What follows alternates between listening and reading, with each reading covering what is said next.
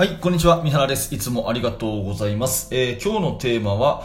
ユース年代に戦術は全部教えた方がいいというテーマのお話をします。えーユース年代っていうのは、まあ、高校生、中学生、ミニバスですね。まあ、高校生以下というふうに考えてください。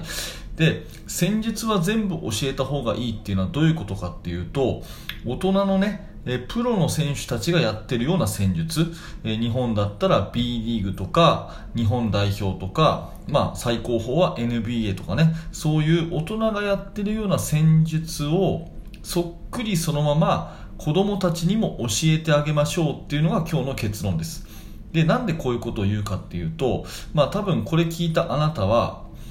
子供たちに大人がやってることをそのままやっても難しくてできないしそれ必要じゃないからやんなくていいはずだっていうふうに思うと思うんですね。で私もどっちかっていうとそういうふうにずっと思ってたんですが最近いろいろ勉強してると世界のユース年代は結構大人と同じ戦術を15歳以下とか14歳以下とかのチームでもやったりしてるんですね。でやった結果できてるかっていうと結構できてないことが多いらしいんですよ。うん、もうちょっと具体的に話した方が分かりやすいと思うんで具体的にいきますね例えばディフェンスの指導を言うとします。まあ、ディフェンスは基本マンツーマンで教えるというのがまあ一般的ですよね。だから、ボールマンの1対1の練習をしたり、まあ、フットワークの練習をしたりっていうことは、ミニバスでも中学生でも大人でもやると思うんですね。ただ、そのチーム戦術的なところで言うと、まあ、ピックアンドロールの守り方、うん、少し専門的な言葉になりますけど、ピックが来たらハードショーするのか、それともアイスで守るのか、スイッチアップするのか、そしてダブルチームに行くのかなんていう、そういう、まあ、チーム戦術的なこと、これは子供たちにはいらないんじゃないかっていう話を私も思ってたんですが、世界のユース年代の考え方はどうもそうじゃないと。大人がやってることは一通り教えるべきだっていうのが世界のユース年代の考え方みたいなんですね。で、なんでかっていうと、ユース年代の子たちに大人と同じ戦術を教えたとしても、それはその時点ではやっぱりできないんですね。世界のトップレベルのヨーロッパとかそういうね、えー本当にユースの年代がものすごく強いような、えー充実してる国のユースでもやっぱり大人と同じことはできないそうなんですね。ただ、こっからが深いんですけど、一回子供の時にやっとくと、あ、それ聞いたことある、それ知ってるっていう感じになって、大人になってからの習得が早いということなんですね。もう大事なんでもう一回言います。一回やっとくと、あ、それ知ってるっていう感じになって、大人になってからの伸びが期待できるということなんですよ。だからディフェンスについても本当に子供たちだからっていうような感じで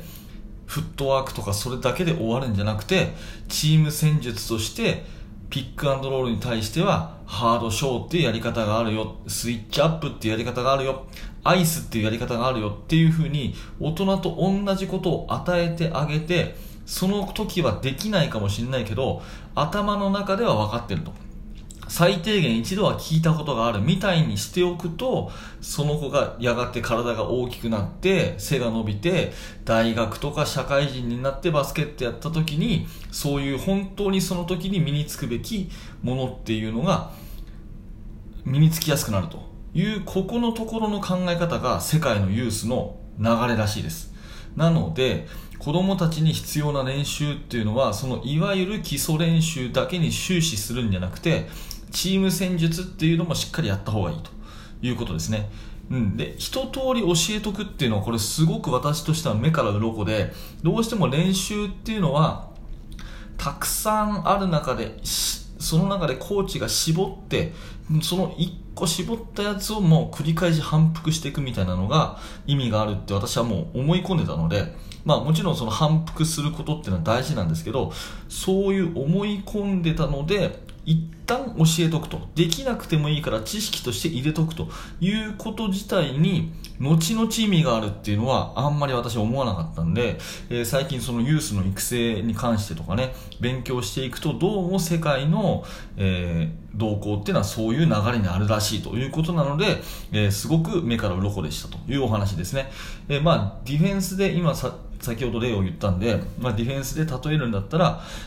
今、現状ね、多くの国は、日本もそうですけど、15歳以下っていうのはゾーンディフェンスは禁止ですよね。で、その理由っていうのは、まあ、マンツーマンを教えるべきだからということなんですが、これもう一歩深掘りすると、マンツーマンの個人技能だけを教えるんじゃなくて、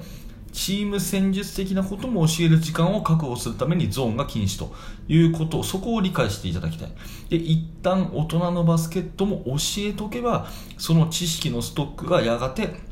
大きくなった時に役に立つというような狙いで世界中の育成年代は一通り教えちゃうというやり方をとってるんだそうですというお話です。はい、えー、今日も最後までありがとうございました。えー、このチャンネルではこんな感じで、えー、バスケットボールの悩み解決になるようなお話をしています。もしよかったらまた聞いてください。えー、また YouTube の方もですね、え、一生懸命やってますので、もしよかったらそちらも遊びに来てください。はい、えー、最後までありがとうございました。三原学でした。それではまた。